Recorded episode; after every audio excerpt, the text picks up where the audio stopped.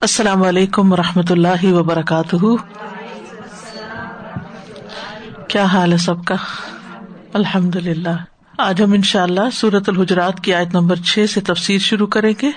نحمد و نسلی اللہ رسول کریم اماب فعز بلّہ من الشیطان الرجیم، بسم اللہ الرحمٰن الرحیم۔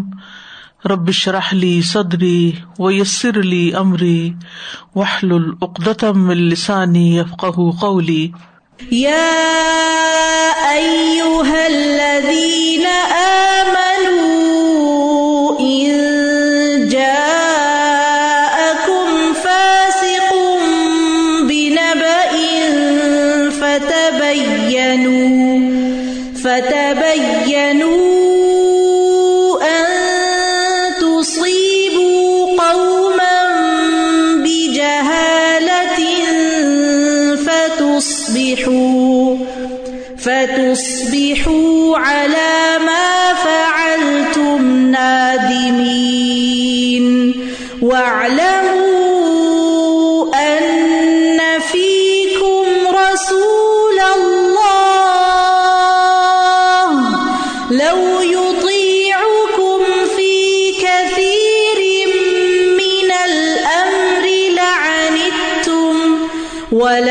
ولكن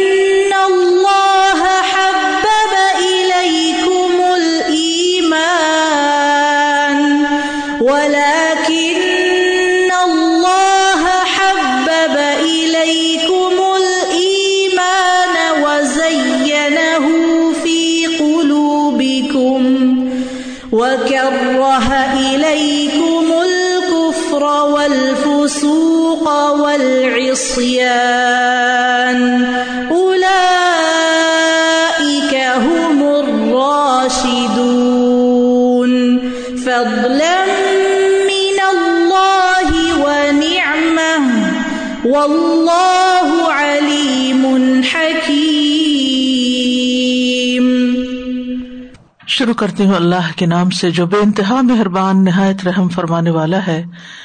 یا ایوہ الذین آمنوا ان جاءکم فاسق بنبأ فتبینوا ان تصیبوا قوما بجہالت فتصبحوا على ما فعلتم نادمین۔ اے لوگو، جو ایمان لائے ہو، اگر تمہارے پاس کوئی فاسق، کوئی خبر لے کر آئے، تو اچھی طرح تحقیق کر لیا کرو۔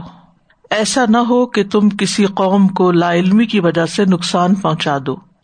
پھر جو تم نے کیا، اس پر پشمان ہو جاؤ۔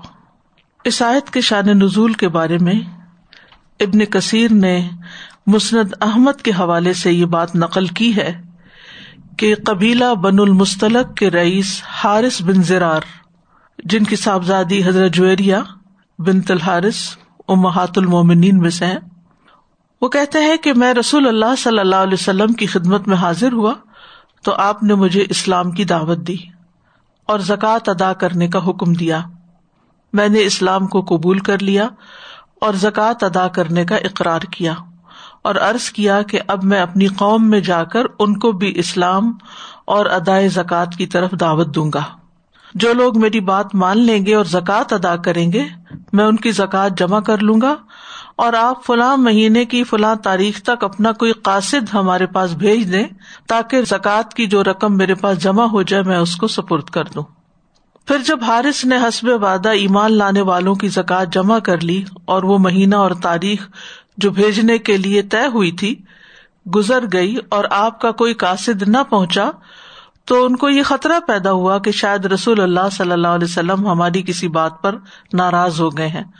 ورنہ یہ ممکن نہیں تھا کہ آپ وعدے کے مطابق کسی کو ہمارے پاس نہ بیچتے حارث نے اس خطرے کا ذکر اسلام قبول کرنے والوں کے سرداروں سے کیا اور ارادہ کیا کہ یہ سب رسول اللہ صلی اللہ علیہ وسلم کی خدمت میں حاضر ہو جائیں۔ ادھر واقعہ یہ ہوا کہ حضرت صلی اللہ علیہ وسلم نے مقررہ تاریخ پر ولید بن اقبا بن ابی معیت کو اپنا قاصد بنا کر زکوٰۃ وصول کرنے کے لیے بھیج دیا تھا۔ مگر ولید بن اقبا کو راستے میں یہ خیال آیا کہ اس قبیلے کے لوگوں سے میری پرانی دشمنی ہے، کہیں ایسا نہ ہو کہ یہ مجھے قتل کر دے۔ اور ایک روایت میں یہ آتا ہے کہ جب قبیلہ بن المستلق کو یہ پتا چلا کہ نبی صلی اللہ علیہ وسلم کا قاصد آ رہا ہے، تو استقبال کے لیے تلواریں لے کر نکلے، جیسے کہ ایک دستور ہوتا ہے ان کا۔ اور ابھی وہ نکل ہی رہے تھے، انہوں نے دیکھا تو نہیں ان کو، لیکن کسی مخبر نے آ کے خبر دے دی کہ وہ تمہیں قتل کرنے آ رہے ہیں۔ چونکہ پہلے سے ہی دل کے اندر ایک ڈر تھا، تو اس خوف کی وجہ سے وہ راستے سے ہی واپس ہو گئے۔ اور رسول اللہ صلی اللہ علیہ وسلم سے جا کر یہ کہا کہ ان لوگوں نے زکات دینے سے انکار کیا ہے اور میرے قتل کا ارادہ کیا ہے۔ اب یہ ایک مس انڈرسٹینڈنگ تھی جو ایک تیسرے شخص کی وجہ سے پیدا ہو گئی تھی۔ اس پر رسول اللہ صلی اللہ علیہ وسلم کو غصہ آ گیا۔ اور حضرت خالد بن ولید کی سرکردگی میں ایک دستہ مجاہدین کا روانہ کر دیا۔ ادھر یہ دستہ مجاہدین کا روانہ ہوا، ادھر سے حارث اپنے ساتھیوں سمیت حضور صلی اللہ علیہ وسلم کی خدمت میں حاضری کے لیے نکلے۔ مدینہ کے قریب دونوں کی ملاقات ہوئی۔ حارث نے ان لوگوں سے پوچھا کہ آپ کن لوگوں کی طرف بھیجے گئے ان لوگوں نے کہا، ہم تمہاری طرف بھیجے گئے حارث نے سبب پوچھا تو ان کو ولید بن اقبا کے بھیجنے کا واقعہ اور واپسی کا بتایا گیا۔ اور یہ کہ ولید بن اقبا نے رسول اللہ صلی اللہ علیہ وسلم کے سامنے یہ بیان دیا ہے کہ بن مستلق نے زکات دینے سے انکار کر دیا اور میرے قتل کا منصوبہ بنا لیا۔ حارث نے سن کر کہا کہ اس ذات کی قسم، جس نے محمد صلی اللہ علیہ وسلم کو رسول برحق بنا کر بھیجا ہے، میں نے تو ولید بن اقبا کو دیکھا تک نہیں اور نہ وہ میرے پاس آئے۔ اس کے بعد حارث رسول اللہ صلی اللہ علیہ وسلم کی خدمت میں حاضر ہوئے۔ تو آپ نے ان سے پوچھا، کیا تم نے زکات دینے سے انکار کیا ہے؟ اور میرے قاصد کو قتل کرنے کا ارادہ کیا۔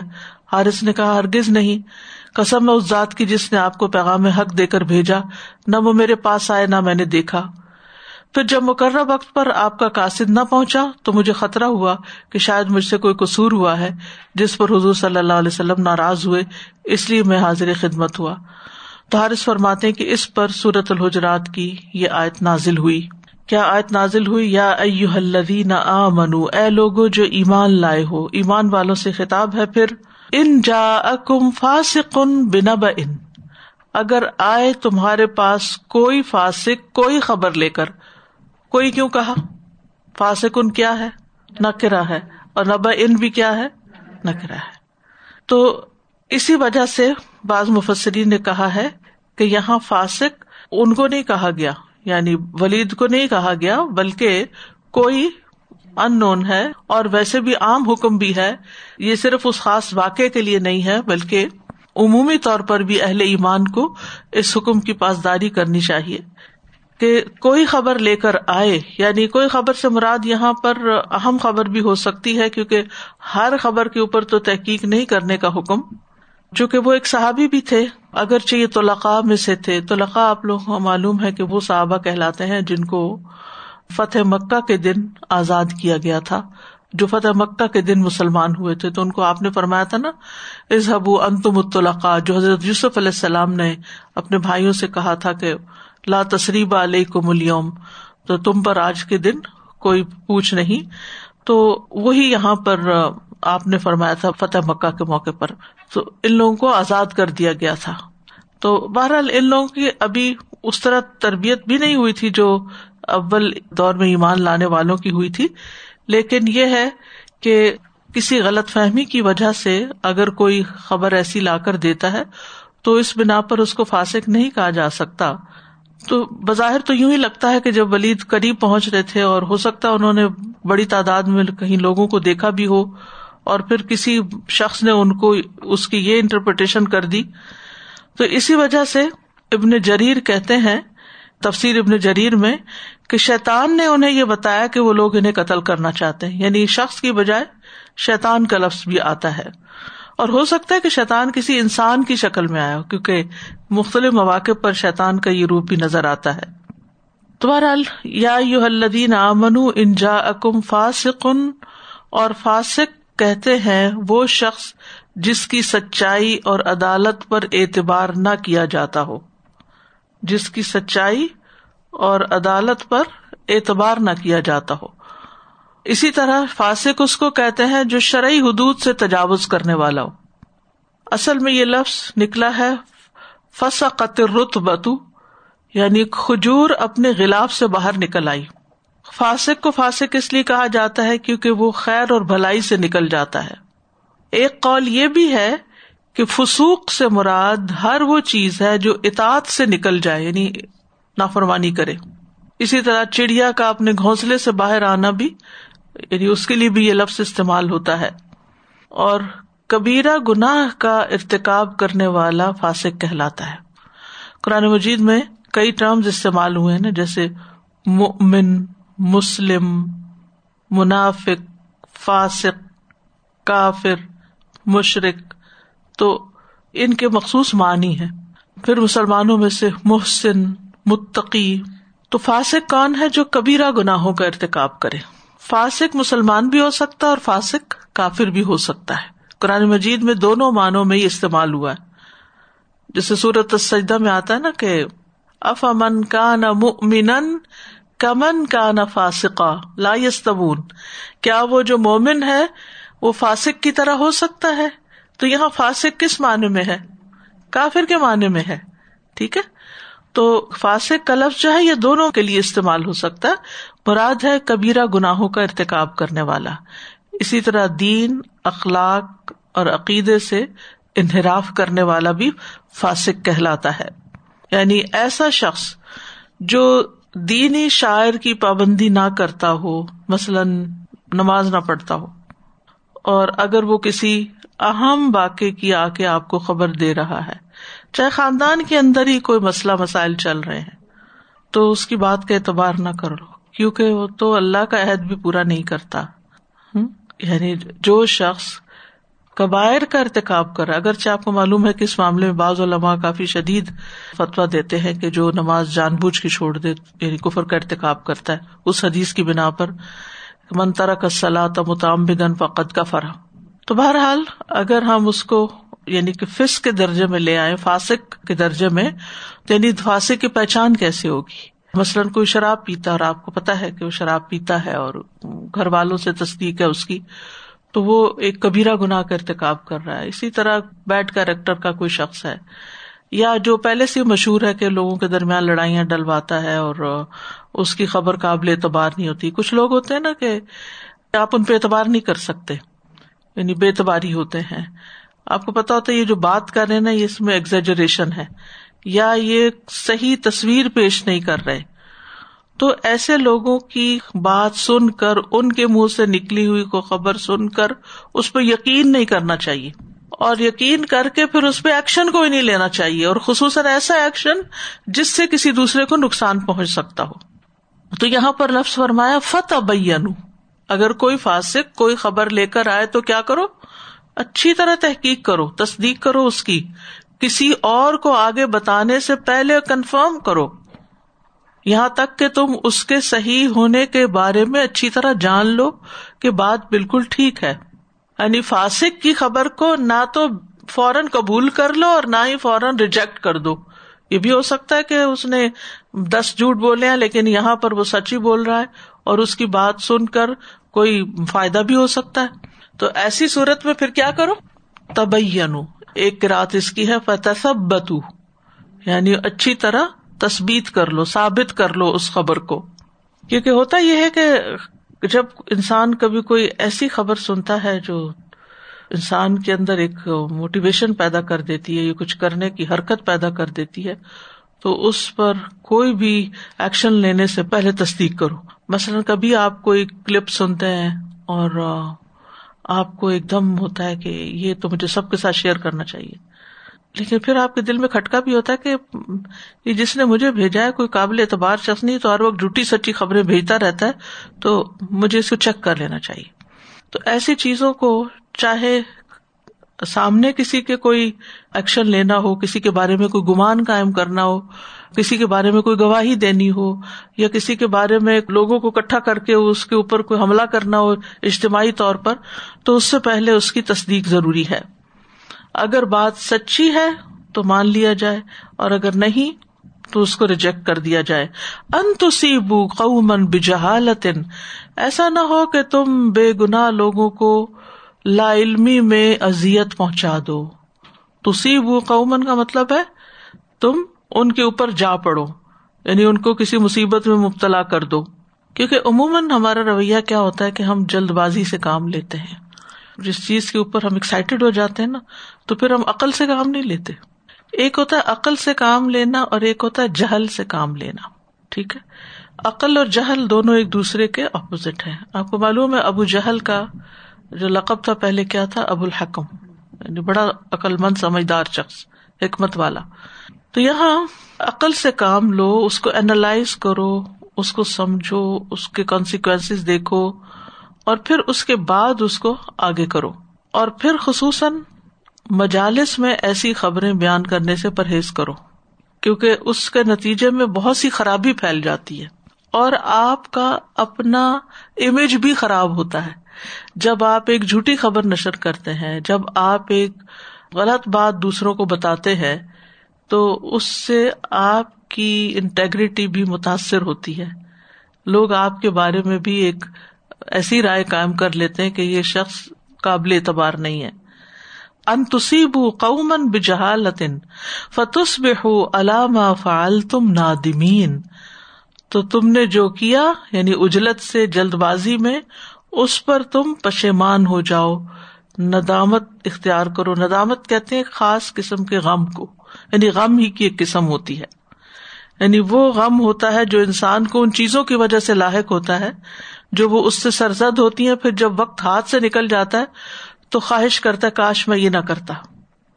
یعنی اگر تم نے فاسک کی خبر کو آگے پھیلا دیا، تو پھر تمہیں سخت ندامت ہوگی۔ کچھ چیزوں پر تو انسان کی دنیا میں پکڑ ہو جاتی ہے۔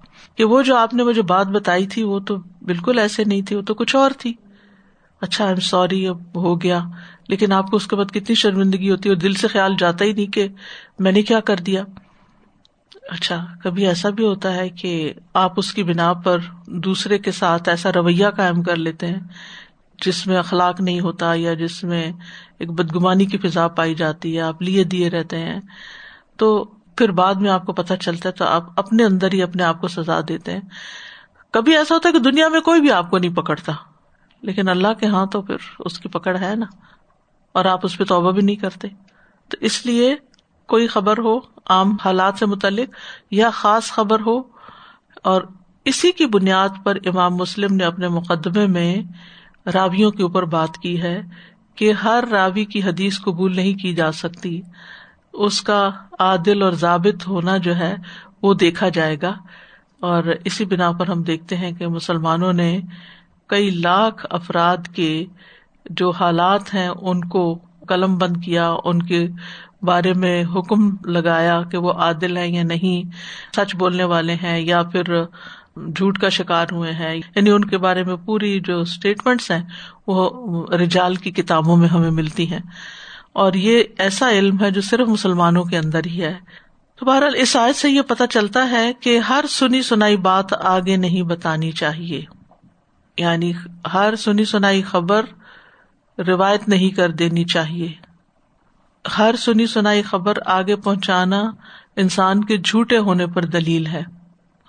حدیث میں آتا ہے، کفا بلمر ایک بن حد دسا بکل سمیا کسی شخص کے جھوٹا ہونے کے لیے اتنا ہی کافی ہے کہ ہر سنی سنائی بات کو آگے بیان کر دے۔